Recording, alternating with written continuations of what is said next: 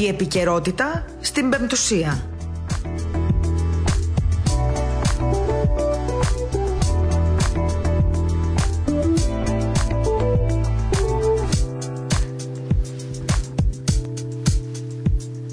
Χαίρετε αγαπητοί ακροατές, ε, είμαστε και πάλι κοντά σας σήμερα, Τρίτη, 1η ε, Δεκεμβρίου, καλό μήνα και ευλογημένο να έχετε στα σπίτια σας, στην ε, οικογένειά σας. Ευχόμαστε έτσι υγεία και ειρήνη, εσωτερική ειρήνη για όλους ευχόμαστε. Δύο η ώρα το μεσημέρι και πέντε πρώτα λεπτά και ξεκινάει μόλις τώρα η επικαιρότητα στο ραδιόφωνο της Πεντουσίας, στο μικρόφωνο η Μαρία Γιαχνάκη, στην επιμέλεια της εκπομπής η Ελένη Ξανθάκη και στον ήχο ο Κώστας Ταλιαδόρος.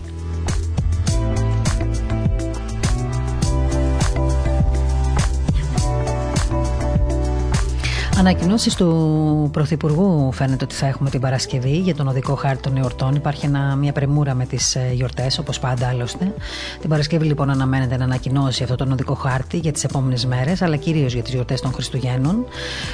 Ε, περιμένει, λέει, στοιχεία, αλλά και προτάσεις της ειδικής ομάδας των επιστημόνων και των λοιμοξιολόγων για την πορεία του ιού και στη συνέχεια θα ληφθούν αποφάσεις για το πώς θα γίνει η σταδιακή άρση των περιοριστικών μέτρων. Πάντως πρέπει να πούμε ότι ο Πρωθυπουργός μόλις χθες τόνισε ότι ο δρόμος μας ίσως να χανεί αργό, αλλά θα είναι πιο σίγουρος και πιο ασφαλής, έτσι είπε στις θεσινέ του δηλώσεις και κυρίως πρέπει να είναι ένας δρόμος χωρίς πισωγυρίσματα. Αυτό τόνισε. Αλλά λέει να μην έχουμε καμία αμφιβολία, έτσι είπε, ότι έχουμε ακόμα μπροστά μας κάποιες δύσκολες μέρες και καθώς σε λίγο θα αρχίσει και η συζήτηση για τον τρόπο με τον οποίο θα βγούμε από τους αυστηρούς περιορισμούς, χρειάζεται έτσι μια περισυλλογή και μια σωστή στρατηγική.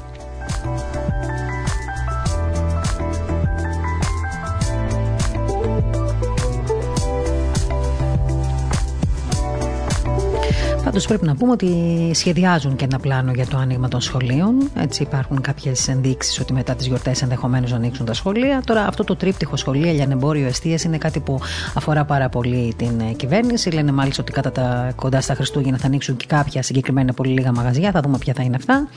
Ε, για τις εκκλησίες γνωρίζετε τι έχει υποθεί μέχρι αυτή τη στιγμή. Μέχρι τώρα ε, ισχύει ό,τι ξέρουμε. Δηλαδή ότι εν ώψη των Χριστουγέννων μέχρι αυτή τη στιγμή τουλάχιστον ξέρουμε ότι η δεν θα ανοίξουν, εκτός βεβαίως και αν υπάρξει κάποια νέα ανακοίνωση για το τι ακριβώς θα συμβεί. Όμως έχουν αρχίσει έτσι λίγο οι φωνές να ενώνονται εναντίον αυτής της απόφασης. Ε, θα ξέρετε όσοι από εσάς παρακολουθείτε τα μέσα μαζικής ενημέρωσης και κυρίως αυτά που αναφέρονται και στα εκκλησιαστικά θέματα, ότι υπάρχει μια δυσκολία με το θέμα των εορτών. Είδαμε, ξαναλέω, ότι προχθές με την Πάτρα τι έγινε εν ώψη της εορτής του Αγίου Ανδρέα, μεγάλη χάρη του, ότι υπήρξε μια ε, πρεμούρα να μην ε, προσέλθουν πιστοί και ξαφνικά ε, προκληθεί το αδιαχώρητο στον ε, ναό του Αγίου Ανδρέα στην Πάτρα.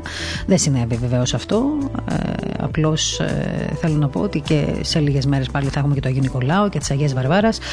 Και διαβάζω σήμερα ότι ο κύριος Χρυσοχοίδης έχει ήδη έτσι ε, ξεκινήσει μια διαδικασία ενημέρωσης για την ημέρα αυτή.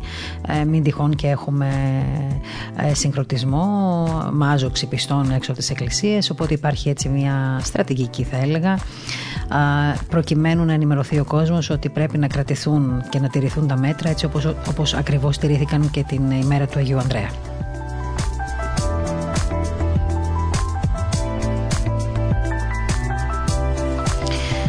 Η συνάντηση άλλωστε του κ. Χρυσοχοίδη με τον Δήμαρχο στην Αγία Βαρβάρα ε, αυτό το αποτέλεσμα έβγαλε ότι και κλεισμένων των θυρών θα είναι η λειτουργία για τον πολιούχο ε, συναντήθηκε σήμερα το πρωί ο Υπουργός Προστασίας του Πολίτη με τον Δήμαρχο, τον κύριο Λάμπρο Μίχα, αν θυμάμαι καλά ότι λέγεται έτσι, ε, ώστε στις 4 Δεκεμβρίου, την μέρα της Αγίας Βαρβάρας, να επιβεβαιωθεί από την πλευρά του Δημάρχου, από την πλευρά του Δήμου τέλος πάντων, προς το Υπουργείο, ότι θα υπάρξει έτσι μια κοινή συστράτευση στον αγώνα περιορισμού της πανδημίας.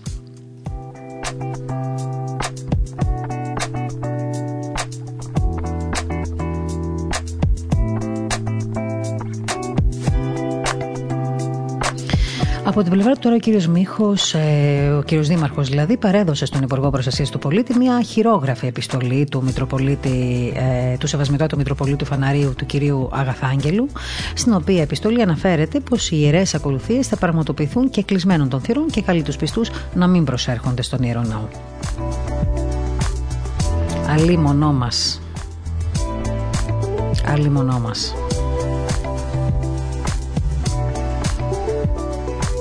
Τέλος πάντων, στη μονάδα εντατικής θεραπείας του Ευαγγελισμού εισήχθη ο Γιάννης Πλακετάκης, ο Υπουργός Εμπορικής Ναυτιλίας. Ξέρουμε όλοι ότι τις προηγούμενες μέρες ε, είχε ενημερώσει ο ίδιος μέσω των ε, κοινωνικών μέσων δικτύωσης ότι βρέθηκε θετικός στον κορονοϊό.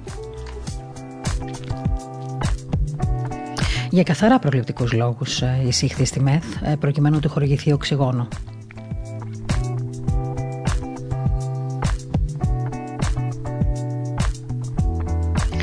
Του ευχόμαστε περαστικά να είναι και εκείνου και όλων όσων βρίσκονται θετικοί στον κορονοϊό. Να ευχηθούμε περαστικά και σε όλους όσους έχουν οικονομικά προβλήματα και αρρωσταίνει η ψυχική η ψυχούλα τους.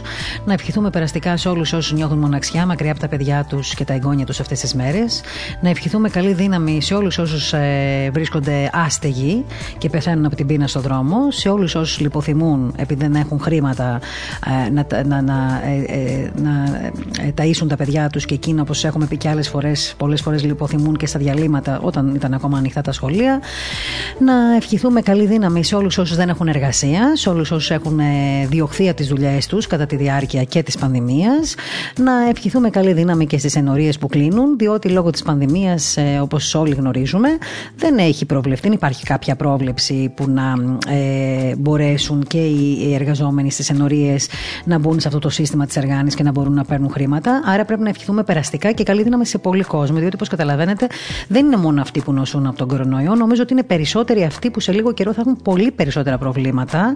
Ε, ε, πέρα δηλαδή από, την, ε, από τον κορονοϊό που ίσως να τους ε, προσβάλλει. Υπάρχουν πολλά άλλα προβλήματα που είναι η ανεργία, που είναι η πείνα, που είναι η κατάθλιψη, που είναι η ψυχολογική, αν θέλετε, έτσι, κατάπτωση. Όλα αυτά που θα αντιμετωπίσουμε αυτές τις ημέρες. Να πω ότι σε πολύ λίγο από τώρα θα έχουμε στο τηλέφωνό μας τον Πάτερ Στυλιανό Καρπαθίου, θεολόγο, ψυχίατρο, δόκτωρα της βιοιατρικής. Ο Πάτερ Στυλιανός μας έχει συνηθίσει α, πολλά χρόνια, όπως τον γνωρίζουμε, και στα μέσα μαζικής ενημέρωσης να αναφέρεστε σε θέματα ψυχικής υγείας. Νομίζω ότι ο λόγος του έτσι είναι μεστός και πολύ δυνατός και ειδικά αυτές τις μέρες τέτοιους λόγους τους χρειαζόμαστε να τους ακούμε. Μας αφυπνίζουν, αυτό λέω πάντα. Και στη συνέχεια της εκπομπής θα ακούσουμε, θα ταξιδέψουμε και μέχρι την, α, μέχρι την Παλαιστίνη, μέχρι την Αγία Γη, τους Αγίους Τόπους και θα ακούσουμε τον ε, ηγούμενο της Ιεράς Μονής του Φρέατος του Ιακώβου, τον ε, Πάτερ, ε, τον Γέροντα Ιουστίνου, ένας άνθρωπος ο οποίος έχει δώσει την ψυχή του πραγματικά στα Άγια προσκυνήματα και όχι μόνο αυτός και πολλοί άλλοι γέροντες και μοναχοί που βρίσκονται στην Αγία Γη με όλα τα προβλήματα που μπορεί και ξέρουμε όλοι ότι έτσι αντιμετωπίζουν διότι ξέρετε ότι εκεί υπάρχουν πολλοί εξτρεμιστές, υπάρχουν υπερορθόδοξοι, υπάρχουν μουσουλμάνοι, υπάρχουν, υπάρχουν πάρα πολλοί ε, οι οποίοι δεν θα ήθελαν ε, τους ε, τους ελληνορθόδοξου ε, μοναχούς να βρίσκονται στα Άγια προσκυνήματα.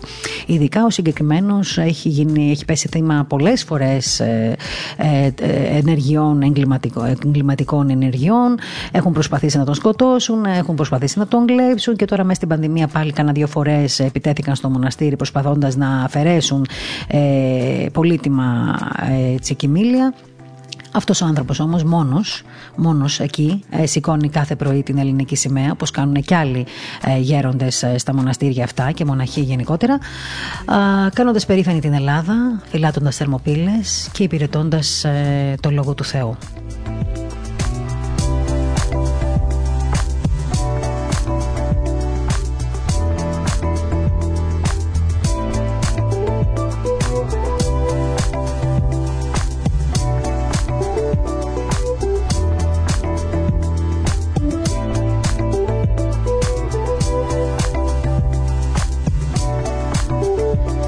Και για όσους δεν ξέρετε, που όλοι ξέρετε πια θεωρώ, το Φρέαρο του Ιακώβ είναι εκεί είναι το πηγάδι όπου ο Χριστός ε, συνάντησε την, ε, την Καλή Σαμαρίτιδα. Ξέρουμε όλη την ιστορία αυτή ένα από τα πιο σπουδαία προσκυνήματα της Αγίας Γης και ξέρετε όλοι ότι οι Εβραίοι, οι Χριστιανοί και οι Μουσουλμάνοι αποθέτουν την πίστη τους σε αυτό το προσκύνημα.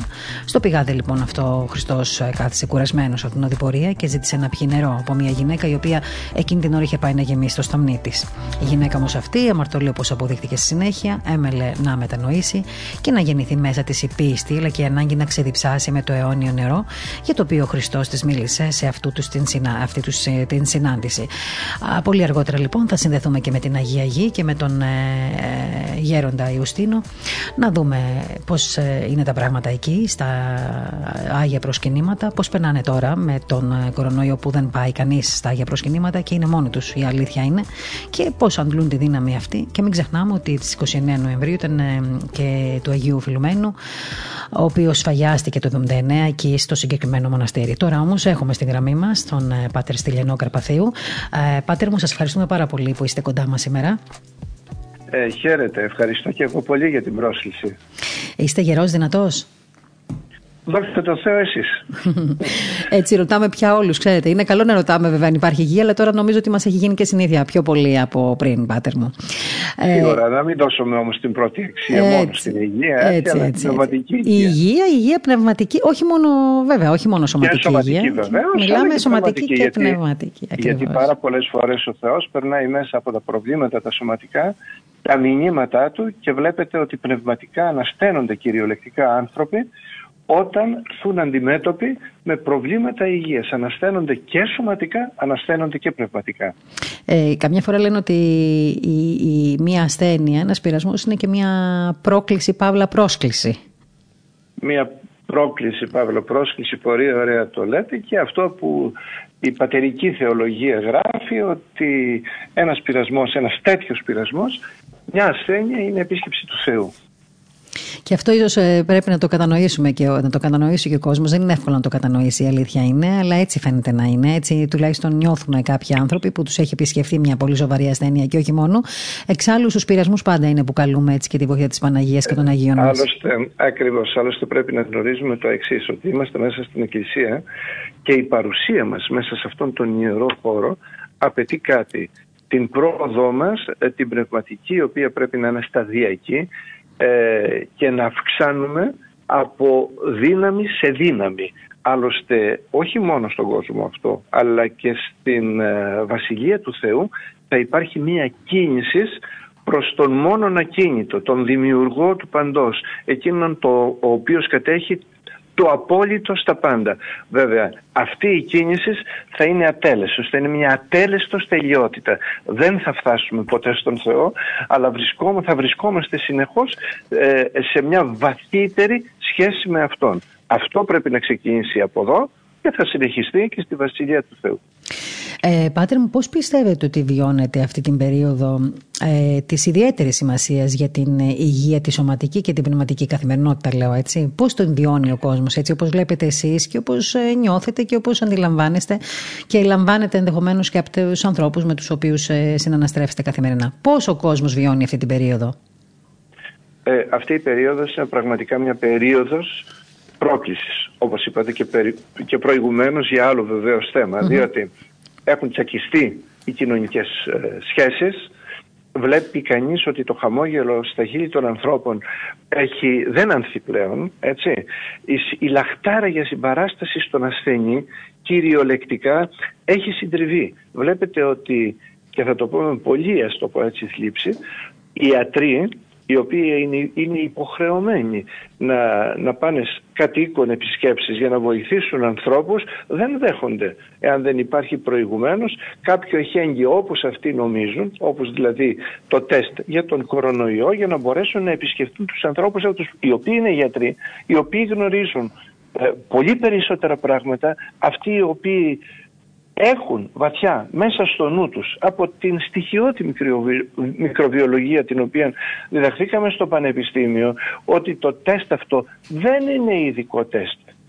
Και το τεστ αυτό ε, θα πρέπει, ε, ε, έχει ιδιαιτερότητες στατιστικές για να μπορέσει κανείς, τουλάχιστον στο γενικό πληθυσμό, να το αξιολογήσει σωστά. επιπλέον, αυτό το οποίο λέγαμε αλτρουισμός έχει εξαερωθεί. Έτσι. Ε, και έγινε αυτή η υπηρετική κίνηση αίτιο για να στιγματίζεται ο άνθρωπος και να θεωρείται ως μίασμα. Γνωρίζω πολύ προσωπικά άνθρωπο δικό μου, ο οποίος επέστρεψε στην εργασία του και όλοι τον είχαν σε απόσταση αφού είχε κρατήσει προηγουμένως την ε, λεγόμενη καραντίνα για 15-20 ημέρες στο σπίτι του. Αντιλαμβάνεστε λοιπόν ότι μπαίνουν μέσα στη σκέψη των ανθρώπων, γίνονται μάλλον συνειρμοί παρόμοιοι με αυτούς τους συνειρμούς τους οποίους γνωρίζαμε από την Βανούκλα. Είναι τραγικό για μια ίωση να μιλάμε, να συμπεριφερόμαστε με τον τρόπο με τον οποίο μας έχουν εξωθήσει σήμερα πολλοί και διάφοροι. Εμείς ένα πράγμα θέλουμε. Θέλουμε την αλήθεια. Και η αλήθεια δυστυχώς δεν λέγεται. Και υπάρχουν πολλές φωνές έξω από τις συντονισμένες φωνές τις οποίες ακούμε από τα ΜΜΕ υπάρχουν πολλές φωνές οι οποίες λένε ότι τα πράγματα δεν έχουν έτσι όπως εσείς τα λέτε και τα αναφέρετε. Υπάρχουν άλλες μετρήσεις, υπάρχουν άλλες ενδείξεις, υπάρχουν κράτη τα οποία αν γνωρίζετε νομίζω και η Γερμανία και, και η Αγγλία έχει αυτή τη στιγμή αφαιρέσει το lockdown. Και, η Γαλλία. Στη Γαλλία. Και στη Γαλλία και στην Αμερική υπήρξε δικαστική απόφαση. Και δικαστική απόφαση στην Αμερική. Ε, στην ε, Γαλλία προχθές παραδείγματι είχαν ανοίξει από την Κυριακή η οποία μας πέρασε είχαν ανοίξει τις εκκλησίες. Αντιλαμβάνεστε μάλιστα έχουμε και μια απόφαση πρόσφατη του ΠΟΗ σύμφωνα με την οποία αποδεικνύεται απόφαση μετά από έρευνα η οποία έγινε αποδεικνύεται το εξής απλό ότι δεν γίνεται. Είναι, είναι πολυέξοδη αυτή η, η πολυτέλεια την οποία έχουμε. Δηλαδή και το lockdown και οι μάσκες επί παραδείγματι. Ή το ένα, αν θέλουν να το πω έτσι, στο, στην ακρότατη περίπτωση να δημιουργήσουν κάποιες άμυνες, ή το ένα ή το άλλο. Δεν μπορεί και το ένα και το άλλο. Και γι' αυτό παρεμβαίνει από εκεί και πέρα η προπαγάνδα με διαφόρους τρόπους και εκεί ακριβώς που δεν πείθεται ο κόσμος παρεμβαίνει η ποινή, ε, το πρόστιμο και ούτω καθεξής για να ε, εγκλωβίσουν τους ανθρώπους μέσα στα σπίτια τους. Νομίζω ότι αυτό είναι ιδιαίτερα εγκληματικό, θα το πληρώσει πολύ η πατρίδα μας όπως και ολόκληρος ο κόσμος και μην ξεχνάτε αυτό το βιβλίο το οποίο ήδη έχει εκδοθεί της μεγάλης επανεκκίνησης. Τι θα πει μεγάλη επανεκκίνηση. Είναι τρομερό αυτό το οποίο σήμερα γίνεται και μάλιστα για να είμαστε έτσι ειλικρινείς ακόμη από την αρχή της, ε, ε, της καραντίνας την οποία τεθήκαμε είχαν λεχθεί από επίσημα χείλη τα εξής ότι ε, μετά τον κορονοϊό τα πράγματα θα είναι διαφορετικά από ό,τι τώρα. Αυτό είναι πρωτόγνωρο μέσα στην ιατρική ιστορία. Και πώς μπορούν να προφητεύσουν οποιοδήποτε. Ε, παραδείγματι το πόσο θα κρατήσει, το ποια θα είναι η δυναμική, ποια θα είναι η θνησιμότητα και πάει λέγοντας. Λοιπόν, βρισκόμαστε σε μια πάρα πολύ ε, δύσκολη κατάσταση και μάλιστα υπάρχει μια θα έλεγα έτσι ε, μια απογόμωση του κοινωνικού σώματος. Μια απογόμωση. Δεν, δεν υπάρχει η δυναμική αυτή την οποία θα θέλαμε αυτή τη στιγμή όλοι έχουν κλειστεί μέσα στα σπίτια τους. Μου έλεγε μάλιστα ε, κάποια φαρμακοποιό σήμερα το εξής Δεν έρχονται να πάρουν καν τα φάρμακα, τα φάρμακά τους. Είναι ναι. Θα έχουμε δηλαδή παράπλευρες απώλειες. Όχι απώλειες από τον κορονοϊό, οι οποίες δεν έχουν φανεί σε αντικειμενικούς, σε απόλυτους αριθμούς αυτή τη στιγμή. Και αυτό, ενδεχο... ναι, αυτό είναι ενδεχομένω, όχι ενδεχομένως, αυτό είναι και μια, ένα αποτέλεσμα αυτής της πίεσης στην ψυχολογία των ανθρώπων που ε, υπάρχει όλο αυτό το είναι, διάστημα. Ακριβώς. Είναι μέσα σε αυτό το πλαίσιο, το πλαίσιο της προπαγάνδας. Για να γίνει μια προπαγάνδα, χρειάζονται κάποιοι να ακολουθήσεις ε, κάποια βήματα. Ένα από τα βήματα αυτά, το χειρότερο θα λέγαμε, αλλά και αυτό το οποίο μπορεί να επικρατήσει στην ειδήση των ανθρώπων περισσότερο είναι ο φόβος. Έτσι λοιπόν αφενός με ο φόβος του θανάτου και αυτό το αντιλαμβάνεται ο καθένας, αλλά από εκεί και πέρα νου έχουμε και θα πρέπει να καθίσουμε, να συζητήσουμε με τον εαυτό μας ε, ακούγοντας και τις δύο πλευρές και τις δύο απόψεις. Ε, να ακούσουμε και αυτούς οι οποίοι υποστηρίζουν το ένα και τους άλλους γιατί υπάρχουν πάρα πολλοί στους οποίους δεν δίνεται βήμα ε, στα μέσα μαζικής ενημέρωσης για να δούμε, να καταλάβουμε το τι συμβαίνει και από και κάτι άλλο επιπλέον. Γιατί ως πολιτεία να μην καλέσουμε σε ένα κοινό τραπέζι και τους μεν και τους δε για να δούμε τι μπορεί να γίνει για το καλό του έθνους, για το καλό σήμερα της κοινωνίας μας. Εσείς θεωρείτε ότι υπάρχει μια σύγχυση αυτή τη στιγμή ούτως ή άλλως στον κόσμο, όπως βλέπουμε. Υπά, έχοντας... Υπάρχει ένας, υπάρχει ένας διχασμός, διχασμός. Του, του, ένας σαφής διχασμός του ιατρικού κόσμου. Αυτή τη στιγμή εμείς γνωρίζουμε μόνο τη μία πλευρά, δεν γνωρίζουμε την άλλη. Ε, ενίοτε μπορεί να ακούσει κανείς κυρίως μέσα από την ε, δικτύωση αυτή ε, να ακούσει κάποιους, ε, κάποιον άνθρωπο ο οποίος γιατρό, επιδημιολόγου και ούτω καθεξής, ο οποίος, να φέρει, ο οποίος φέρνει άλλα στοιχεία, ο οποίος φέρνει άλλη προβληματική μέσα από την οπτική της οποίας μπορούμε να κάνουμε τις αναγκαίες συγκρούσεις διότι το τελικό αποτέλεσμα θα το μετρήσουμε στο τέλος του χρόνου. Μέχρι σήμερα δεν έχουμε κυρία Γεχνάκη διαφοροποίηση όχι των κρουσμάτων διότι και η λέξη κρουσμάτων είναι μέσα σε αυτή την προπαγανδα φορέων έπρεπε να λέμε, αλλά η λέξη κρούσμα όμως ε, λειτουργεί αποθητικά με ένα ιδιαίτερο βάρος μέσα στη συνείδηση των ανθρώπων.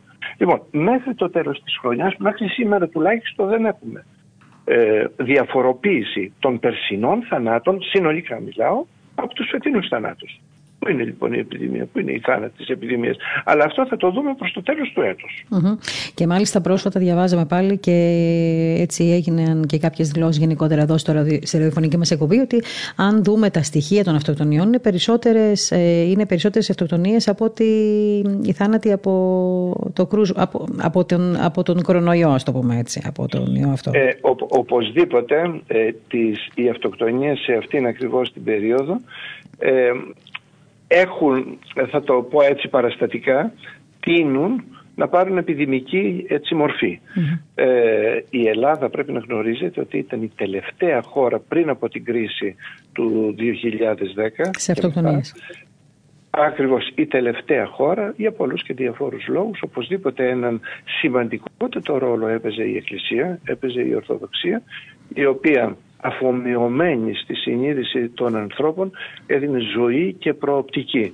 Μέσα λοιπόν ε, στη φύση τους, στη στενοχώρια τους, στα προβλήματά τους έβρισκαν οι άνθρωποι καταφυγή. Δυστυχώς αυξήθηκαν οι αυτοκτονίες παρότι και πάλι είμαστε από τους τελευταίους, αυξήθηκαν όμως σε απόλυτο αριθμό οι αυτοκτονίες και τώρα ακριβώς έχουμε ανθρώπους οι οποίοι κυριολεκτικά τρελαμένοι από αυτό το στίγμα, το στίγμα του κορονοϊού, ενώ κάνουμε σε γιατροί, ε, προσπάθεια να αποσύσουμε από τους ανθρώπους τα στίγματα και όπως πολύ καλά γνωρίζετε και κυρίως τα ψυχιατρικά, μια και είναι και στο χώρο μου, τα ψυχιατρικά ε, στίγματα. Η αυτοκτονία είναι κατεξοχήν ψυχιατρικό θέμα. Βλέπει λοιπόν μια αύξηση κανείς πιεσμένοι οι άνθρωποι από αυτόν τον φόβο και αυτό είναι το ένα σημείο.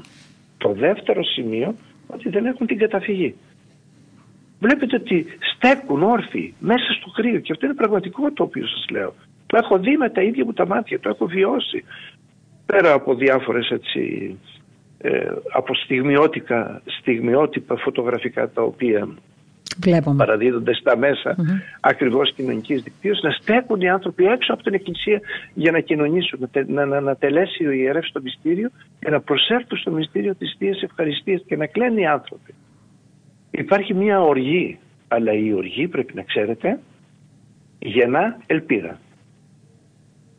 Ε, Φωνή ε, λαού, οργή Θεού. Βλέπει κανείς ότι μέσα στις συνειδήσεις των ανθρώπων ε, αρχίζει και κυριαρχεί και πληθαίνει και μεγαλώνει αυτή η αίσθηση. Η αίσθηση ότι κάτι δεν πάει καλά. Δεν μπορείτε να μας κόβετε τις αυτονόητες τα αυτονόητα δικαιώματά μας. Για σας κάνω εγώ ένα ερώτημα.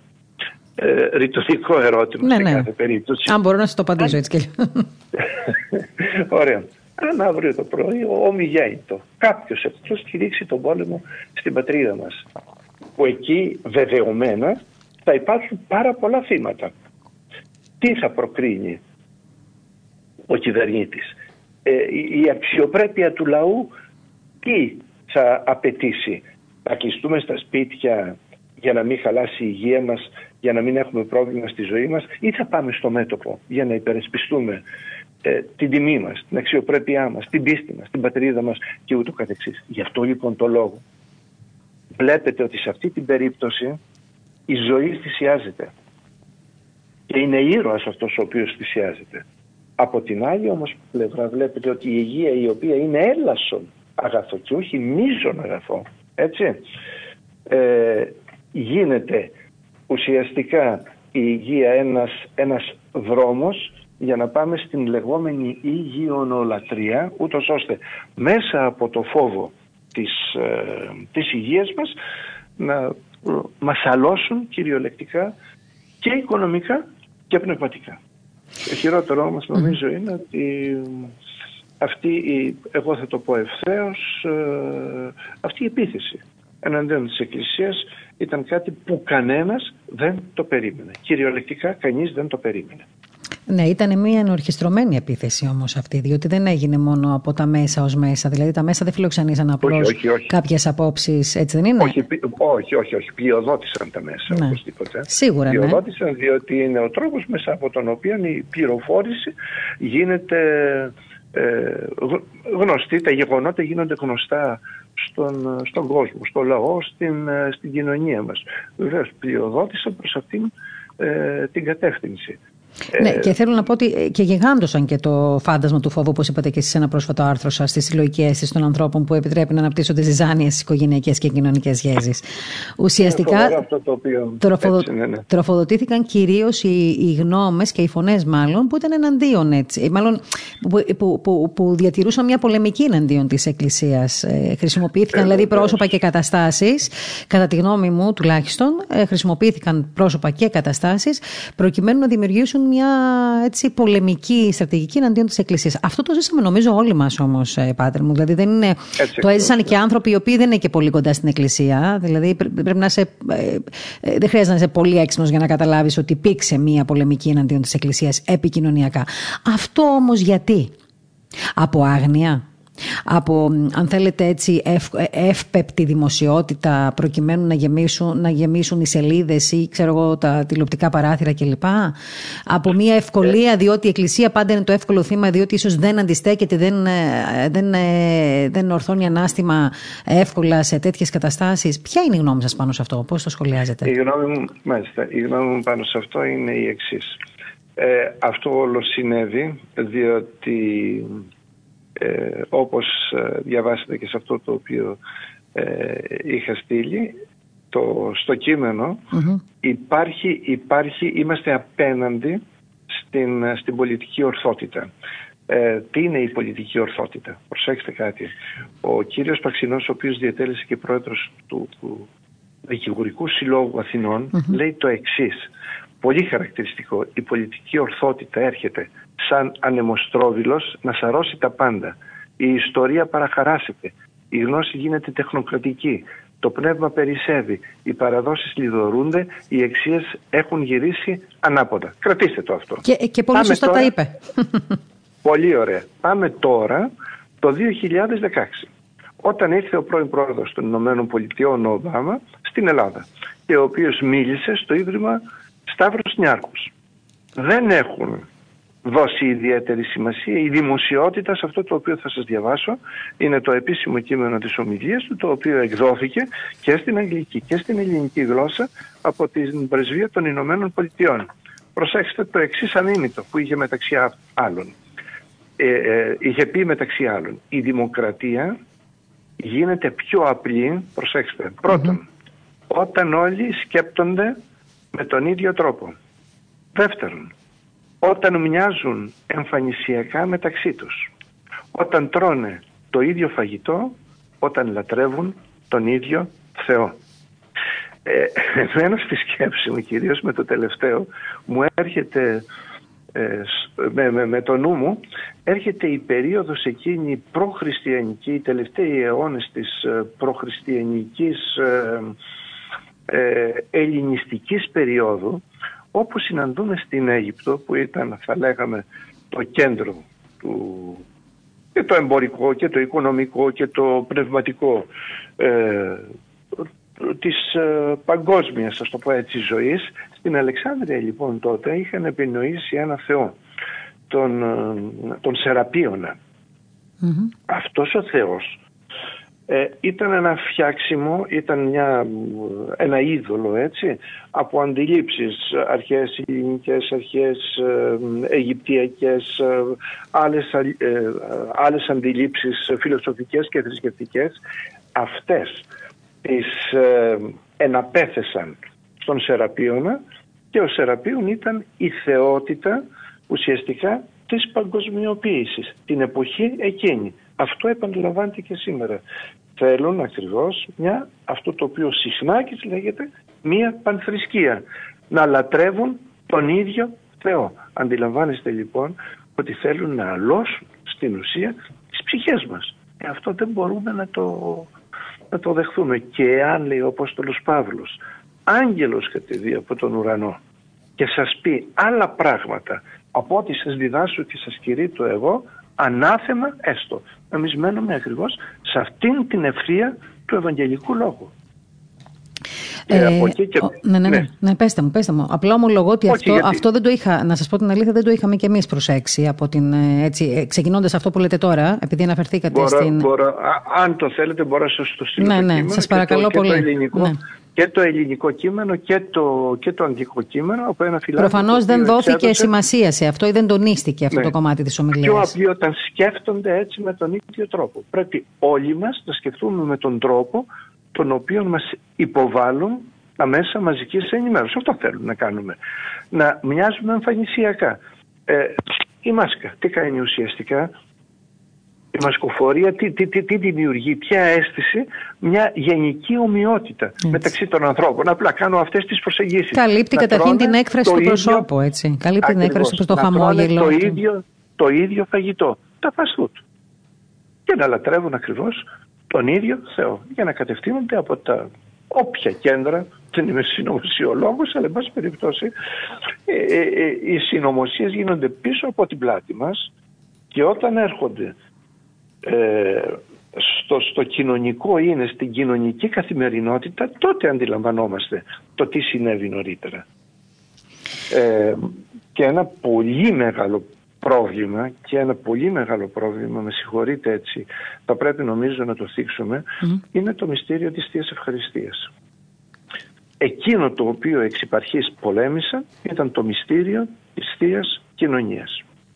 Διότι ο Κύριος δεν είναι ποτέ φορέας ε, μικροβίων, είναι η ζωή, ε, λέει ένα τροπάριο της Μεγάλης Εβδομάδος, ότι ήρθα να σας δώσω ζωή και όχι θάνατο τα κτίσματα και ο Υιός είναι ένα κτίσμα ακριβώς του Θεού υποτάσσονται στο θέλημα του Θεού και προσκυνούν τον Θεό.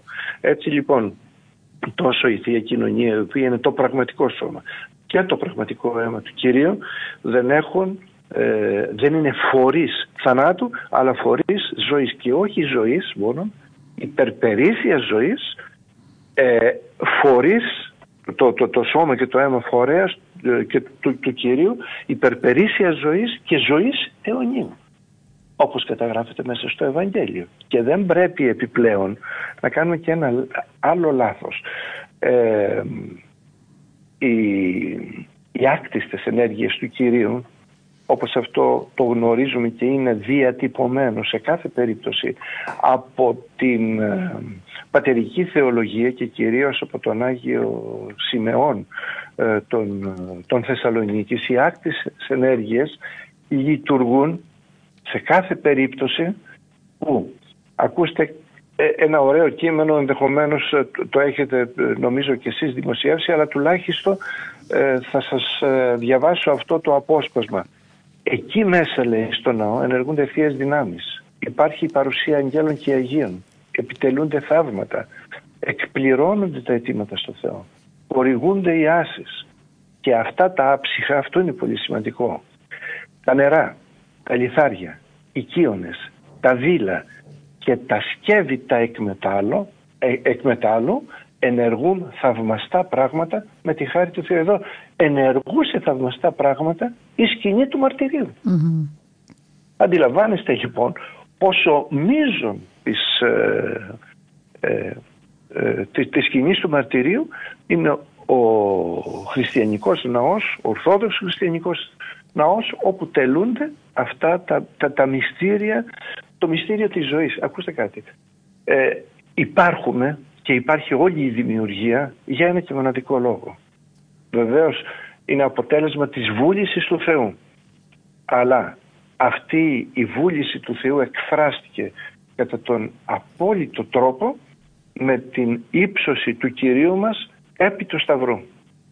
Με την ενσάρκωση καταρχάς του Κυρίου όταν ο Χριστός προσλαμβάνει την ανθρώπινη φύση και όταν υψώνεται πάνω στο Σταυρό. Από το σημείο εκείνο και πέρα δεν υπάρχει περίπτωση να μην υπάρχει εκτίσεις. Ε, σταθεροποιεί δηλαδή την ύπαρξη και ημών και της κτήσεως ολόκληρης. Η ενσάρκωση του Χριστού και η ύψωσή του επί του Σταυρού. Ε, είναι μια μαρτυρία την οποία μας παραδίδει ακόμη ο Άγιος ε, από, τις, από, από τους αποστολικούς, μεταποστολικούς χρόνους, ο αποστολικός πατέρας, ο Άγιος Ιγνάτιος, ο Θεοφόρος.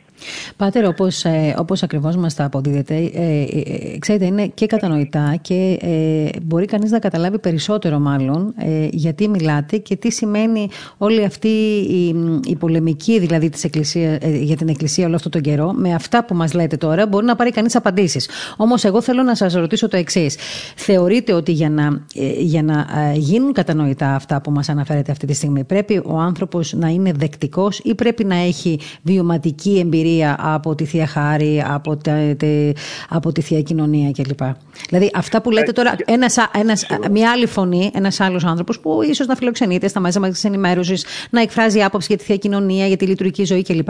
Να μην μπορεί αυτά να τα κατανοήσει ενδεχομένως, να, να τα θεωρεί και γραφικά, να τα θεωρεί και παραμύθια, έτσι. Ξέρετε πώς έχουμε ακούσει και έχουμε διαβάσει αυτές τις μέρες και από επίσημα χείλη που μας οργίζουν βεβαίως. Εντάξει το, το, γνωρίζω αυτό πολύ καλά, ακούστε κάτι, προέχει, οπωσδήποτε προέχει ε, το βιωματικό Διότι η παρουσία μας μέσα στην Εκκλησία, η ζωή μας κατά Θεόν, η συμμετοχή μας μέσα στα μυστήρια δημιουργεί αυτό το, αυτή την, ε, όχι απλά αίσθηση, αυτή την βεβαιότητα μέσα μας, την πληροφορία, όπως λέγει ο Απόστολος Παύλος, για την παρουσία του Θεού μέσα στη ζωή μας. Από εκεί και πέρα, ένας άνθρωπος ο οποίος είναι δεκτικός, όπως είπατε προηγουμένως, μπορεί αυτή τη στιγμή να μην έχει αυτή την βιωματική εμπειρία, πλην όμως ε, είναι σε ένα καλό δρόμο, γιατί μπορεί να δει ορισμένα πράγματα. Και όπως είχαμε τον λεγόμενο σπερματικό λόγο στους αρχαίους Έλληνες,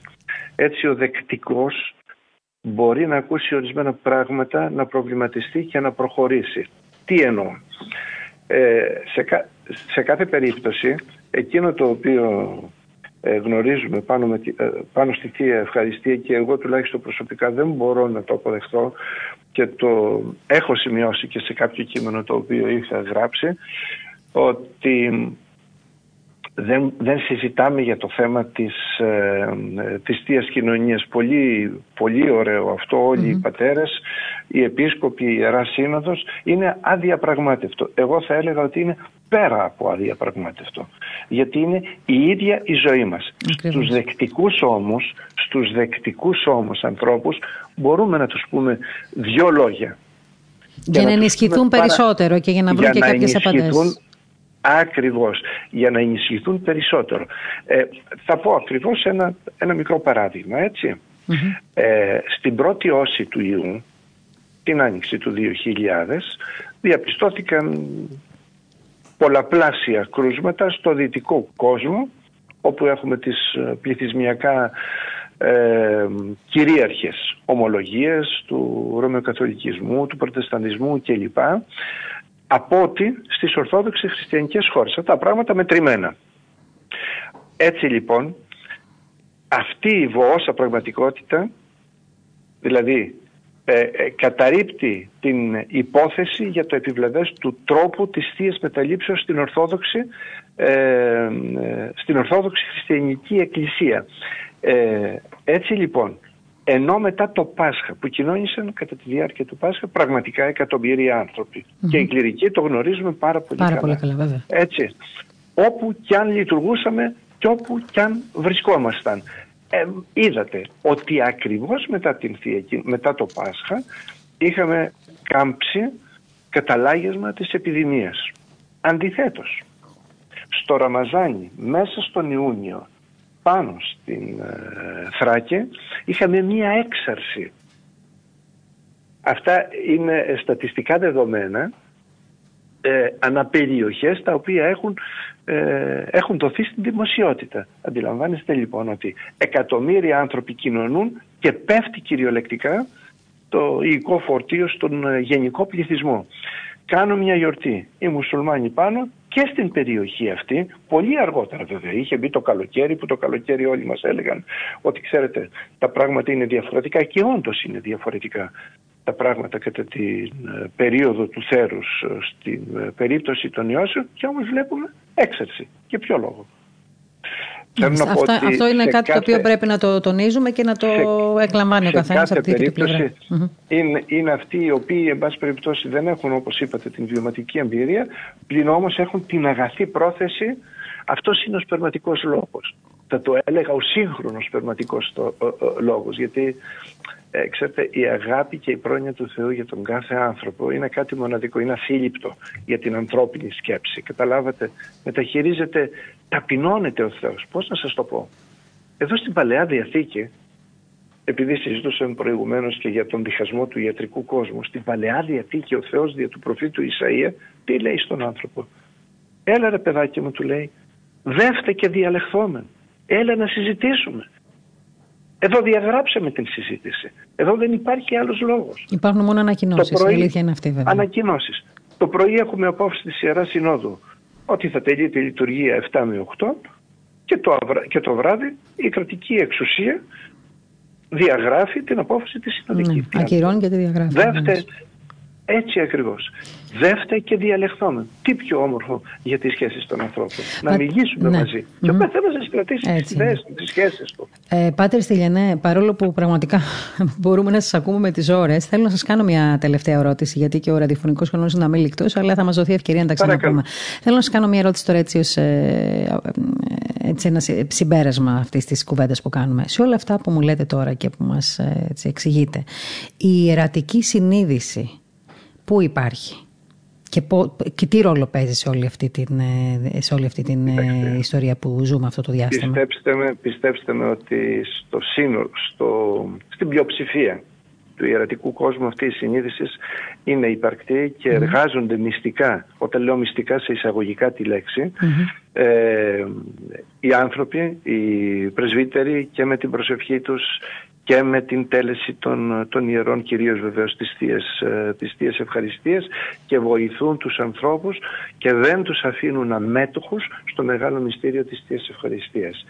Βεβαίως υπάρχει και ένας αριθμός ανθρώπων οι οποίοι έχουν ε, φοβηθεί, έχουν πιστέψει τα άλλα και ε, εν πάση περιπτώσει έχουν διαλέξει παράδρομους και περιμένουν μέχρι πότε αυτή η ιστορία θα, θα λήξει. Είναι πολύ λοιπόν σημαντικό ναι. για την πίστη των ανθρώπων να σταθούμε όρθιοι. Αυτό ήθελα, ήθελα να ακουστεί γιατί ξέρουμε ο καθένας από την, την περιοχή τη δική του ότι γίνεται δουλειά και, και σιωπηρά βεβαίως γίνεται δουλειά. Πρέπει, πρέπει και αυτό είναι προς τιμήν του κλήρου, διότι δεν έχει αφήσει. Δεν, δεν έχει, είναι προς τιμήν του. Δηλαδή, εμένα με συγκινεί πάρα πολύ αυτό, γιατί ξέρω πολλές περιπτώσεις που οι εφημεροί, οι ιερείς δεν έχουν αφήσει μόνο του τον κόσμο ε, σε αυτό το ψυχικό διχασμό και τη σύγχυση των ημερών. Και αυτό, ναι, και αυτό πραγματικά είναι ένα μήνυμα που θέλω να ακουστεί. Και αυτό σας την έκανα αυτή την ερώτηση. Γιατί καμιά φορά τα βάζουμε πολύ εύκολα με την Εκκλησία. Πάρα πολύ εύκολα η αλήθεια είναι. Και εμείς που πολλές φορές είμαστε, αν θέλετε, μέσα στην Εκκλησία. Ε, εγώ θεωρώ ότι υπερισχύει αυτή η ερατική συνείδηση. Έτσι έχω καταλάβει σε μεγάλο βαθμό από τις απαιτήσεις της κυβέρνησης. Η δική μου, ακριβώς η δική μου εμπειρία είναι αυτή την οποία και εσείς καταγράψατε από την ε, εμπειρία σας ως, ε, ως δημοσιογράφος ότι υπερισχύει όντως η ερωτική συνείδηση σε αυτή την δύσκολη φάση που διέρχεται ο, ο λαός μας και να σας πω και κάτι άλλο και υπάρχουν τα οποία δεν μπορούμε βεβαίως να βγάλουμε στην, ε, στη δημοσιότητα αυτή τη στιγμή γιατί πρέπει να μιλήσουμε με ονόματα κλπ. Ε, έχουμε δει θαυμαστά γεγονότα στην περίοδο αυτή. Αυτά όταν θα περάσει ε, η ιστορία αυτή με τον κορονοϊό θα μπορέσει κανείς να τα καταγράψει. Θαυμαστά γεγονότα προστασίας της υπεραγίας Θεοτόκου και των Αγίων σε αυτή την προσπάθεια η οποία γίνεται ε, σχεδόν από τους περισσότερους ε, κληρικούς να προστατεύσουν τον λαό και να του παράσχουν αυτή την δύναμη αλλά και την πνευματική τροφή εις ε, άφεση αμαρτιών και η ζωή αιώνιων που είναι η Θεία Κοινωνία. Πάτερ Στυλιανέ, να σας ευχαριστήσω πάρα πάρα πολύ για αυτή σας την παρουσία σήμερα ευχαριστώ. στην ραδιοφωνική μας εκπομπή. Ευχαριστώ πολύ. Ειλικρινά Σας μας ευχαριστώ αναπαύσατε και εγώ. πολύ και θέλω να πω ότι το τελευταίο έτσι που μας είπατε θα το αφήσουμε μία άνω τελεία διότι όταν θα ολοκληρωθεί και θέλουμε να πιστεύουμε ότι θα ολοκληρωθεί αυτή α, η πειρασμική περίοδος θα μπορούμε να πούμε ίσως πολλά περισσότερα για να καταλαβαίνουν οι άνθρωποι ότι η Παναγία πάντα είναι κοντά μας, δεν μας αφήνει, δεν μας εγκαταλείπει. Είναι, είναι αλήθεια. Έτσι, είναι λοιπόν, αλήθεια. σας ευχαριστώ πολύ. Α, Πέστε μου. Άλλωστε, άλλωστε, άλλωστε ο, ο Σοφοκλής έγραφε ουδέν ψεύδος έρπει εις, χι- εις γύρας χρόνου. Κανένα ψέμα δεν αντέχει στο χρόνο. Το ψέμα έχει κοντά ποδάρια. Ε, ο Θεός έχει οικονομεί τα του κόσμου με πολύ αγάπη για τον άνθρωπο. Και πολύ περισσότερο για αυτούς οι οποίοι τον αγαπούν να πω και κάτι άλλο. Και για αυτούς περισσότερο οι οποίοι δεν τον αγαπούν. Γιατί τους αναγνωρίζεις σαν παιδιά του.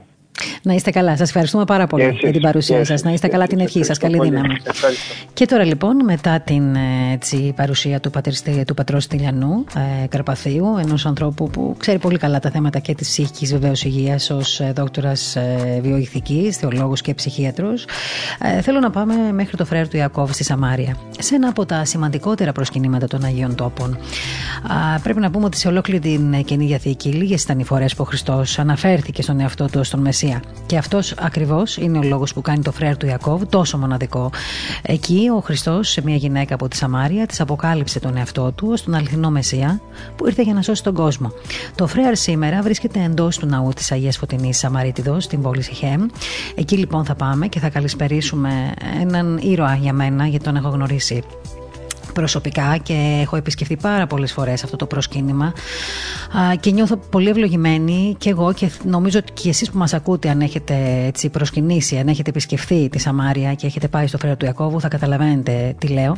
Και εύχομαι όλοι εσείς που δεν έχετε πάει όταν θα ολοκληρωθεί αυτή η πανδημία και θέλω να πιστεύω ότι θα τελειώνουν τα πράγματα και η πειρασμική περίοδος να μπορέσετε να φτάσετε μέχρι εκεί και να προσκυνήσετε και να δείτε και αυτούς τους ε, μοναχούς που, κρατούν, που, τη- που, που φυλάτουν θερμοπύλες και που σηκώνουν ψηλά την ελληνική σημαία με ό,τι αυτό συνεπάγεται. Ε, γέροντα την ευχή σας. Καλώς Κυρίως ήρθατε Παναγία, στην Παναγίας. ραδιοφωνική μας εκπομπή. Σας ευχαριστώ πάρα πάρα πολύ από τα βάθη της καρδιάς μου που είστε σήμερα κοντά μας και χαίρομαι που σας ξανακούω. Παρακαλώ, υποχρέωση και καθήκον έχουμε να ενημερώνουμε τους Έλληνας απανταχού. Εσείς Διότι- είστε μια φωνή διεθνής, έτσι θέλω να πω εγώ στον κόσμο που μας ακούει τώρα. Δοξάζω τον Πανάγαθο Θεό, διότι ναι μεν ήρθα ένα μικρό παιδί ασήμαντο, ανάξια υπηρετώ στους Αγίους Τόπους για 60 ολόκληρα χρόνια. Τα τελευταία 40 χρόνια είμαι εδώ ιδιαιτέρως στο φρέρο του Ιακώβ, που έζησα πολλά και γνώρισα πολλά και για αυτά τα πολλά έτσι έγινα και γνωστός στον κόσμο δυστυχώς. Και περάσατε πολλά. Δοξάζω τον Πανάγαθο Θεό όμως. Διότι εδώ με έστειλε, εδώ θα μείνω και πιστεύω κρατάντος ότι θα με δικάσει σαν τον Πέτρο το μετανοημένο και όχι σαν τον Ιούδα τον Ισκαριώτη τον προδότη. Εσείς ε, 17 χρονών ε, ήταν, ε, η περιο- ε, ο- ήσασταν 17 χρονών όταν φτάσατε στην Αγία Αγία, έτσι δεν είναι γέροντα; Μάλιστα, Μμμ. Και από τότε... ήρθα Ναι, ναι. νεαρός. Παρέμεινα εδώ πέρα στους Αγίους Τόπους, έμεινα στο Πατριαρχείο στην Ιερουσαλήμ για 1,5 χρόνο ως δόκιμος. Είχε ανάγκη από διακόνουσε τότε το Πατριαρχείο, μας χειροτώνησε 7 και πήγα μέσω στη Διθλέμ. Υπάρχει το σπήλο της γεννήσεως. Εκεί υπερέτησα για 7 χρόνια και από εκεί έφυγα και με στείλανε ηγούμενο στη Πετζάλα που είναι μια μεγάλη κοινότητα με Κοντά στην 5.500 Ιερουσαλήμ. Ορθοδόξους. Ναι, δίπλα από τη Βιθλέμ ναι, είναι. δίπλα, ναι. Πολύ κοντά. Από εκεί πήγα για την Τιβεριάδα. Κάθισα τρία χρόνια. Ανακαίνισα την Τιβεριάδα. Και μετά που εσκότωσα τον Μακαρίτη ε, τότε ήταν Μακαρίτης, τώρα ζητάμε τις πρεσβείες του. Το 79. Τον Άγιο Σιωμάρτυρα φιλούμενο. Ο οποίος ε, η μνήμη του τιμήθηκε και προχθές. Βεβαίως. Κανείς δεν δεχόταν να έρθει εδώ πέρα δυστυχώς. Και επειδή είχα ψηθεί εγώ με διάφορα προβλήματα στη Λιβεριάδα, εμπέχτηκα και ήρθα κατόπιν διαφόρων ονείρων και οραμάτων. Με τη δύναμη του Θεού έχω 40 χρόνια. Αυτό τον άνθρωπο Εζήσαμε χρόνια, όχι στο ίδιο μοναστήρι, αλλά στο ίδιο πατριαρχείο. Τον γνώρισα πολύ καλά, που ήταν στον Άγιο Κωνσταντίνο Τυπικάρης, που ήταν ηγούμενος στη, στον Αβά Θεοδόσιο, ή στη Γιάφα, στη Ραμάλα. Και από τη Ραμάλα έγινε μια μετάθεση ο ηγούμενος της Νεαπόλεως να πάει στη Ραμάλα και ο ηγούμενος της Ραμάλας να έρθει εδώ πέρα που ήταν ο ίδιος ο Άγιος Φιλούμενος. Δυστυχώς μόνο για ένα χρόνο υπερέπτυσε το προσκύνημα. Βέβαια ίσως ο Θεός τον ήθελε σαν σκεύος διότι επήρε το αμαράντινο στέφανο του μαρτυρίου να θυμίσουμε στους ακροατές μας ότι 29 Νοεμβρίου του 1979 φανατικοί εισήλθαν στο φρέα του Ιακώβ και τον σκότωσαν με βάναυσο τρόπο, τον Άγιο Φιλούμενο. Και μάλιστα ε, την ώρα του μαρτυρίου του ο αδελφός του Ελπίδιος ε, που βρισκόταν εκείνη την περίοδο γέροντας στο Άγιο Όρος, άκουσε, ναι, ναι, άκουσε τη φωνή του να του λέει αδελφέ μου με σκοτώνουν προς δόξαν Θεού, σε παρακαλώ μην αγανακτήσεις. Ιστάθηκε τους πόνους και τις τσεκουριές ο αδελφός του, διότι ήταν δίδυμη και την χάνει να ήταν ένας σπόρος. Και όταν επώναγε ο ένας, επώναγε και ο άλλος. Και όταν αρρώστανε ο ένας, αρρώστανε και ο άλλος. Και, και να πούμε... που ναι. ήταν την ημέρα της Κυριακής, 29 Νοεμβρίου, είχαμε την εορτή του. Βέβαια για μένα ήταν μια μεγάλη Παρασκευή η εφετινή εορτή. Γιατί δεν μπορούσατε να έχετε και κόσμο για να σας βοηθήσει και στις προετοιμασίες. Γιατί πριν ένα χρόνο, πριν την πανδημία, ήταν εδώ πέρα πανήγυρης πανήγυρης. Με γκρουπ από τη Ρωσία, γκρουπ από την Ουκρανία, από τη Ρουμανία, από την Ελλάδα, από την Κύπρο. Ενώ εφέτος δυστυχώς όλοι μας είναι θα γύρω στα 85 άτομα. Δοξάζω τον Πανάγαθο Θεό όμως διότι ο άκαπτος και ακούραστος πατριάρχης μας πραγματικά Θεόφιλος ο Τρίτος ήρθε και τίμησε τον Άγιο και τίμησε και το μοναστήρι μας καθώς και ο Γενικός Πρόξενος που τη χάνει να είναι νέος στην Ιερουσαλήμ κατέβηκε και αυτός και συμπαραστήθηκαν στην εορτή και ήταν για μένα μεγάλη τιμή βέβαια γιατί δυστυχώς αυτά τα τελευταία, το τελευταίο καιρό περίπου ένα χρόνο πηγαίνουμε με την πανδημία δεν έχει περάσει άνθρωπος από το μοναστήρι και όχι μόνο από το δικό μου αλλά και όλα από όλα τα μοναστήρια που υπάρχουν στη Μέση Ανατολή εδώ. Έτσι είναι Γεροντά μου και γι' αυτό ακριβώς το λόγο να σας πω την αλήθεια έτσι αποφασίσαμε και εμείς να κάνουμε ένα αφιέρωμα αυτό τον καιρό μέχρι και ε, την περίοδο των Χριστουγέννων στα Άγια Προσκυνήματα έστω και ραδιοφωνικά διότι είναι πραγματικά η μόνη περίοδος που δεν μπορεί κανείς εύκολα να φτάσει σε αυτά τα μοναστήρια της Αγίας Γης.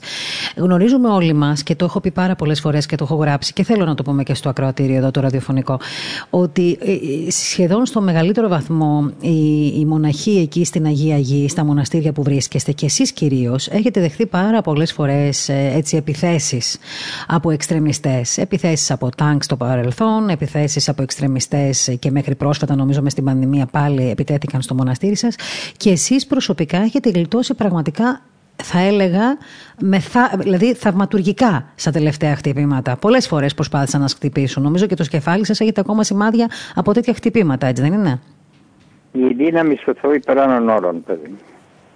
Διότι ναι, μεν έχω 40 χρόνια σε αυτό το προσκύνημα, αλλά δυστυχώς είχα 32 απόπειρες δολοφονίας από τους φανατικούς τους Εβραίους, αλλά τελευταίως είχα και δύο από φανατικούς μουσουλμάνους.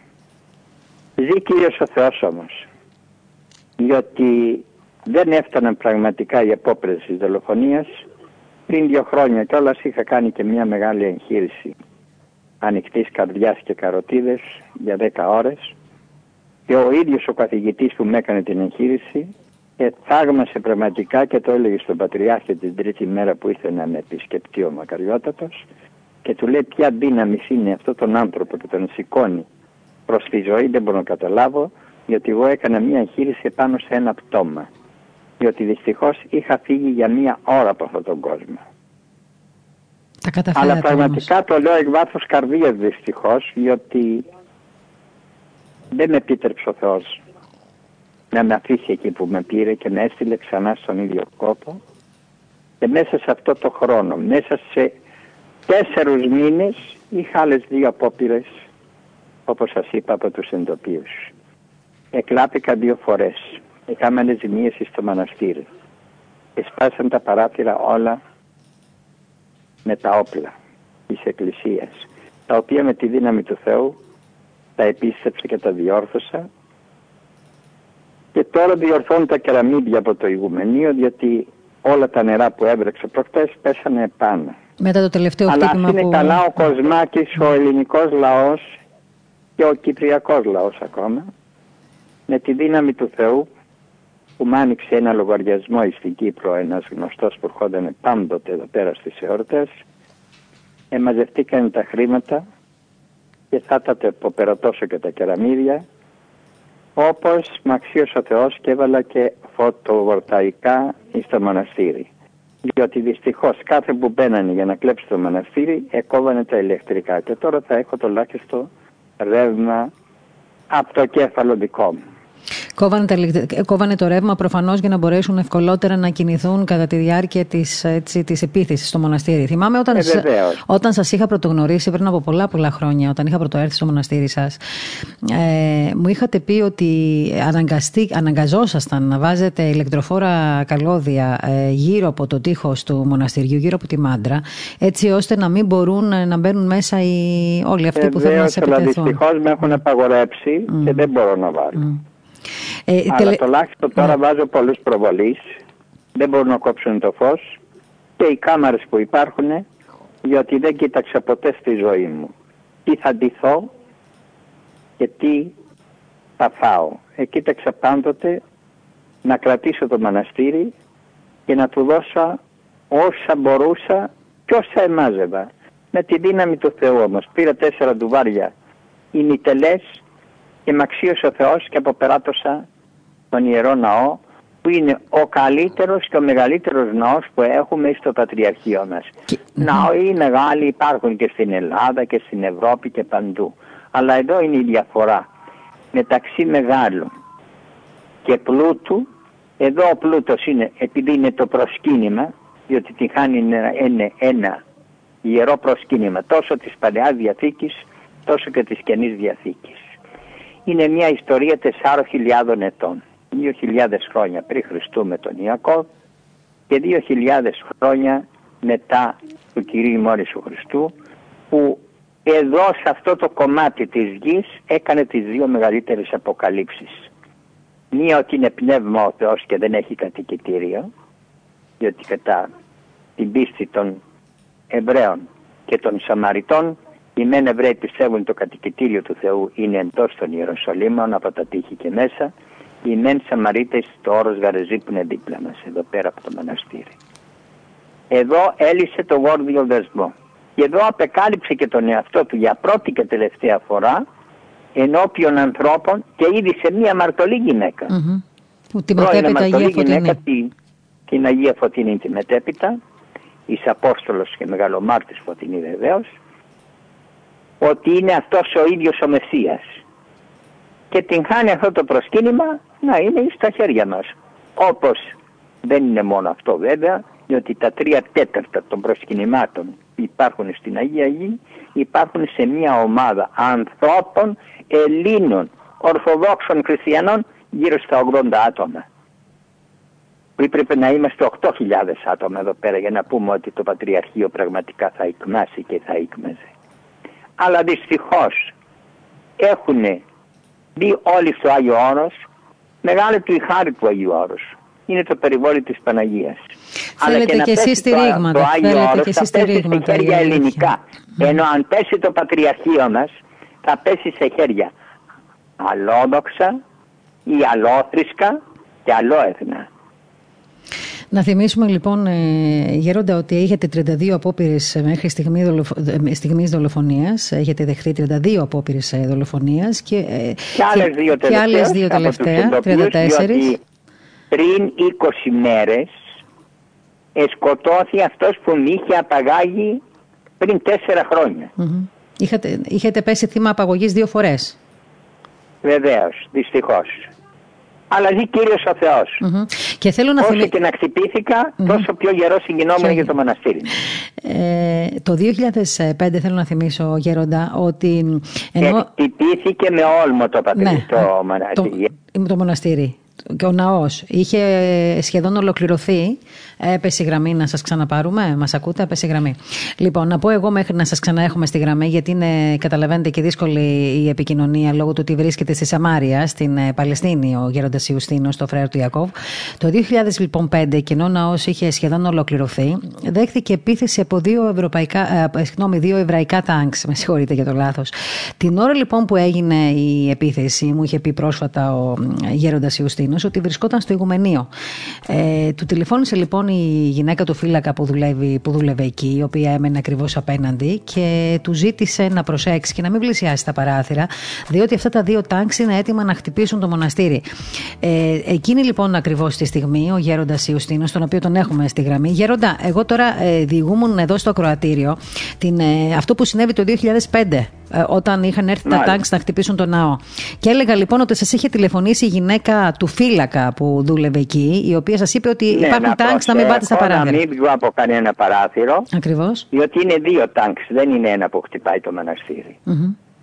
Και εσείς μείνατε να κοιτάτε. Χτυπήσανε το μοναστήρι, αλλά η δύναμη του Θεού υπεράνω όλων βέβαια, αλλά και τα ντουβάρια του Ιερού Ναού που την χάνει να είναι 2 μέτρα και 70 πάχος. Διότι ε, συνέχισα με τον ίδιο ρυθμό που ήταν τα θεμέλια του ναού.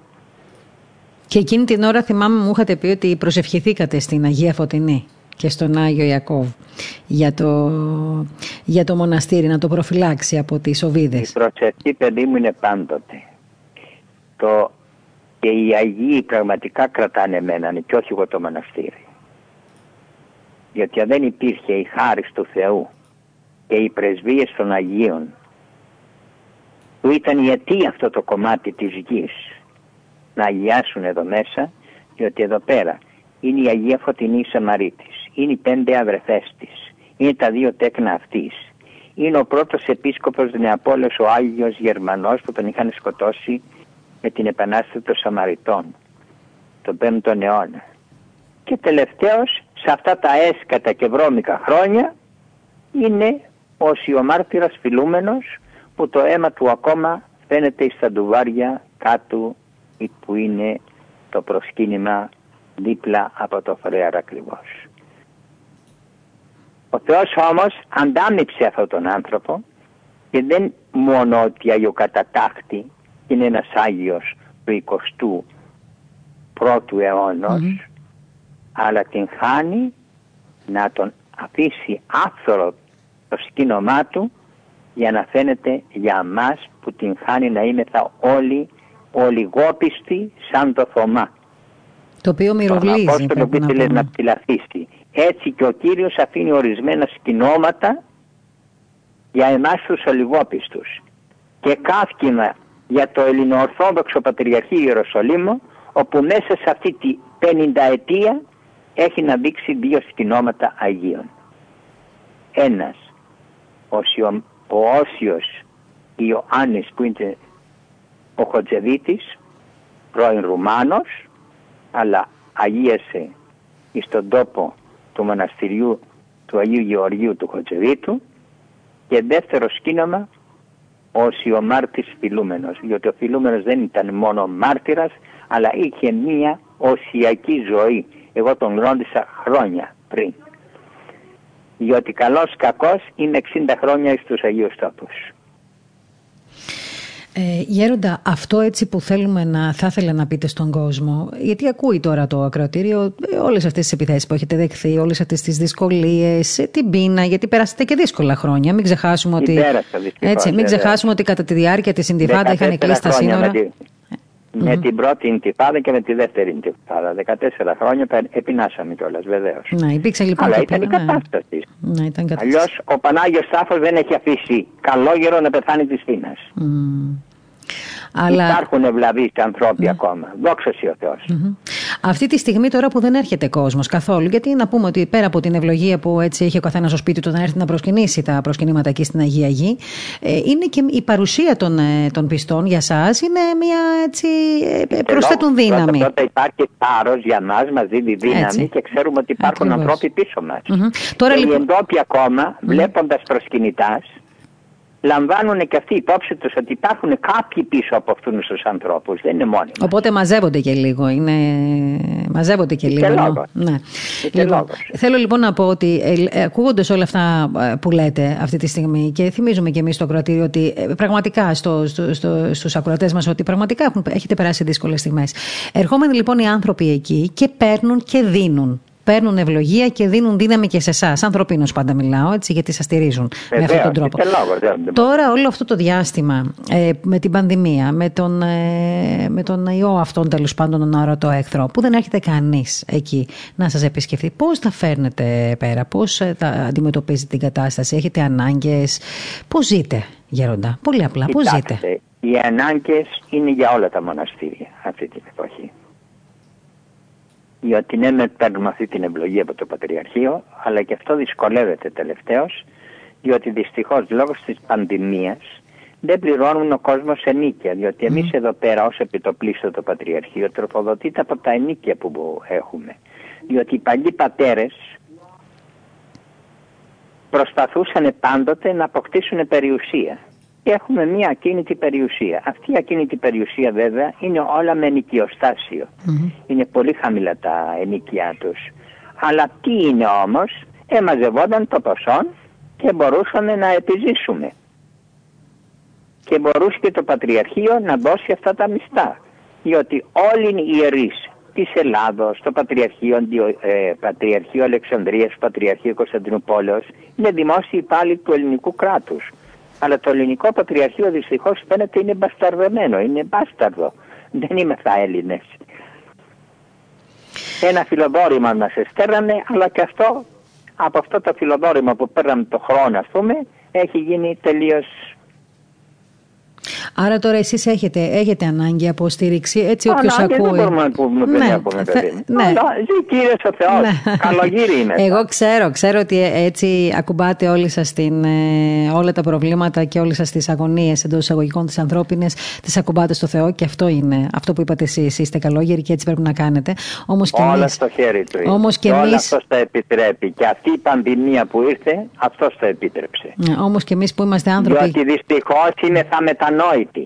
Χρειάζεται μετάνοια από τον κόσμο. Χρειάζονται δάκρυα. Γόνατα να γονατίσουν και ο Θεός θα κάνει κάποια αναβολή. Διότι από τον καιρό του Ιωάννου του, του προδρόμου πάντοτε έλεγε μετανοείται ίνκη και γάρι βασιλεία των ουρανών.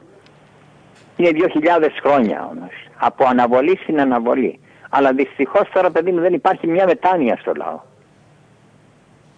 Εγώ λυπούμαι πάρα πολύ πραγματικά για την Ελλάδα τελευταίως όπου και η Εκκλησία δεν ανοίγει στόμα να μιλήσει. Ενώ η Εκκλησία της Κύπρου μέχρι συνέδριο είχαν σήμερα σύνοδο με επιστήμονες για να ξέρουν πώς θα βαδίσουν. Είναι ένα νησάκι. Μ, Ξέρετε, είναι, ναι, όντως, ε, τους, ε, Η Ελλάδα που θεωρείται μητέρα της Ορθοδοξίας τι κάνει; Ο Είναι λαός ένα- θέλει πειμένα. Είναι ένα μήνυμα αυτό που μας δίνεται αυτή τη στιγμή, η αλήθεια είναι. Δεν είστε ο μόνος που αναρωτιέται πολλές φορές, ε, έτσι, να σας πω την αλήθεια, αυτά που αναρωτιέστε. Όμως ας κάνουμε, λίγο, Πρόβατα χωρίς πειμένα οι λύκοι θα τα αρπάξουν. ας κάνουμε λίγο προσευχή και ας ε, προσπαθήσουμε και εμείς Μετάνοια, ανθρώπινα. μετάνοια χρειάζεται. μετάνοια, μετάνοια. Αυτό, αυτό, με αυτό το μήνυμα θέλω να κλείσουμε. Το είπατε πριν. Να μετανοήσουμε, να κλάψουμε και να γονατίσουμε στο εικόνισμα της Παναγίας και, Και ο να Θεός ζητήσουμε. είναι έσπλαχνος, είναι μακρόθυμος και πολυέλεος. Δεν είναι μόνο δίκαιος. Γέροντα. Γιατί αν πιστεύαμε στη δικαιοσύνη του, αλλημονόμαστε. Ναι. Τι να σας πρωτοευχηθούμε τώρα είναι η αλήθεια. Να σας έχει γερό, δυνατό, υγιή ε, ο Θεός εκεί που είστε. Να σας φυλάει από τα κακά, κακοπιά στοιχεία. Να σας σκεπάζει με τη χάρη του και να σας δυναμώνει για να είστε εκεί σε αυτό το προσκύνημα τόσα χρόνια που είστε, να συνεχίζετε το έργο σας, το οποίο είναι θεάρεστο. Εμείς προσευχόμαστε ταπεινά για σας και ό,τι μπορούμε κάνουμε, το ξέρετε όλοι μας. Εύχομαι η φωνή σας να φτάνει κάθε φορά που μιλάτε, είτε στο ραδιόφωνο είτε οπουδήποτε μιλάτε, στα πέρατα του κόσμου για να βρίσκετε συνοδοιπόρους σε αυτό το έργο που κάνετε εκεί στην ε, Αγία Γη. Μία είναι η επιθυμία μου, παιδί μου. Να είναι χριστιανά τα τέλη της ζωής μου, πρώτον, και ένας καλός διάδοχος να το διατηρήσει αυτό που έφτιαξα. Διότι δεν έχει ανάγκη να φτιάξει τίποτε, αρκεί να το διατηρήσει μόνο. Διότι τα πάντα, δόξα τω Θεώ, με τη δύναμη του Θεού και το ιστέρημα της χείρας και του ορφανού, του ελληνικού και κυπριακού λαού, τα έφτιαξα όλα εδώ μέσα. Καλή διαδοχή μόνο. Και εκεί πέρα που θα πέσω τουλάχιστον μέσα στον τάφο να είμαι ήρεμος ότι υπάρχει κάποιος διάδοχος. Σας εύχομαι χρόνια πολλά καλά Χριστούγεννα και ο νέος χρόνος που θα έρθει να φέρει την υγεία και την ειρήνη στον κόσμο του. Αμήν. Αμήν γέροντα. Καλή δύναμη. Και εσείς καλή δύναμη να έχετε παιδί μου. Την ευχή σας. Να διαλαλείτε αυτά που βλέπετε ή αυτά που ακούτε. Σας ευχαριστούμε πολύ για τις ευχές σας. Να είστε καλά. Καλή δύναμη. Θα τα ξαναπούμε. Να είστε καλά, πρώτο Θεός. Ήταν λοιπόν ο γέροντας Ιουστίνος. Δεν μπορείς εύκολα να τον κλείσεις αυτόν τον άνθρωπο και κανέναν γέροντα από εκεί, έτσι, από την Αγία Γη. Ε, εύκολα δεν μπορείς να τους κλείσεις ούτε στο τηλέφωνο, γιατί δεν χορταίνεις να τους ακούς. Όχι μόνο για, τα, για τις ευχές τους, αλλά και για τα δεινά που έχουν περάσει και εκείνοι όλα αυτά τα χρόνια που υπηρετούν τα Άγια προσκυνήματα. Μην ξεχνάμε ότι συνδεθήκαμε πριν από λίγο μαζί του και στο μοναστήρι εκεί δηλαδή από όπου μας μιλούσε ο Γερόντα Ιουστίνο, να ξέρετε ότι ακόμα υπάρχουν οι σταγόνες από το μαρτυρικό αίμα του Αγίου Φιλούμενου που πότισε τον χώρο. Ξέρετε, άμα επισκεφτεί κανείς το μοναστήρι, τα διακρίνει, διακρίνει αυτές τις ε, σταγόνες του αίματος ακόμα μέχρι σήμερα στους τοίχου. Ο Άγιος Φιλούμενος αποτελεί σημείο με θαυμαστά γεγονότα εκεί στην, ε, στην, ε, στην ιερά μονή του φρέατος του Ιακώβ. Είναι ο προστάτης του φρέατος του Ιακώβ. Είναι ο φύλακας του προσκυνήματος και ο φύλακας του πατρός Ιωστίνου. Έτσι τουλάχιστον ξέρουμε εμείς.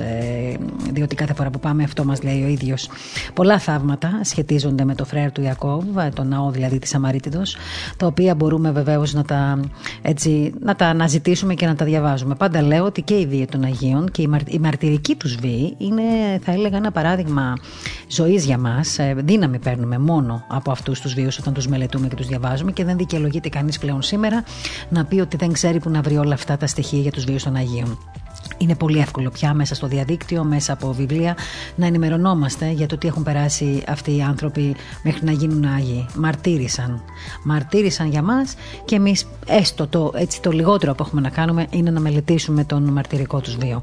Από το φρέρ λοιπόν του Ιακώβ ε, φύγαμε πριν από λίγο ε, αυτό το μαρτυρικό προσκύνημα. Θέλω να σας πω ότι όλο αυτό το διάστημα μέχρι και τα Χριστούγεννα και όχι μόνο, αλλά κυρίως και μέχρι τα Χριστούγεννα, μιας και δεν θα μπορούμε πολλοί από εμάς να επισκεφτούμε τα Άγια προσκυνήματα, θα κάνουμε ένα ραδιοφωνικό ταξίδι κάθε μέρα ή μέρα παραμέρα τέλος πάντων στα Άγια αυτά προσκυνήματα να συνομιλούμε με αυτούς τους ανθρώπους που σηκώνουν τη σημαία ψηλά κάθε πρωί. Εγώ το έχω δει με τα μάτια μου. Το πρώτο πράγμα που κάνουν να βάζουν τη μετάνοιά τους στο εικόνισμα της Παναγίας και μετά να πηγαίνουν στο ψηλότερο σημείο του μοναστηριού τους και να ε, σηκώνουν ψηλά την ελληνική σημαία. Αυτή, για αυτή την ελληνική σημαία και για αυτή την πίστη βρίσκονται εκεί, γνωρίζοντας ότι κάθε στιγμή κινδυνεύουν από τους εξτρεμιστές. Και όμως δεν το βάζουν κάτω, διότι έχουν ζήσει πολλά θαύματα και Αυτά τα θαύματα τους κρατούν ζωντανούς και δυνατούς. Να ευχόμαστε λοιπόν όλοι μας για αυτούς τους ε, πατέρες εκεί στην Αγία Αγία, να τους δίνει δύναμη η Παναγία και να τους προστατεύει με το μοφόριό της.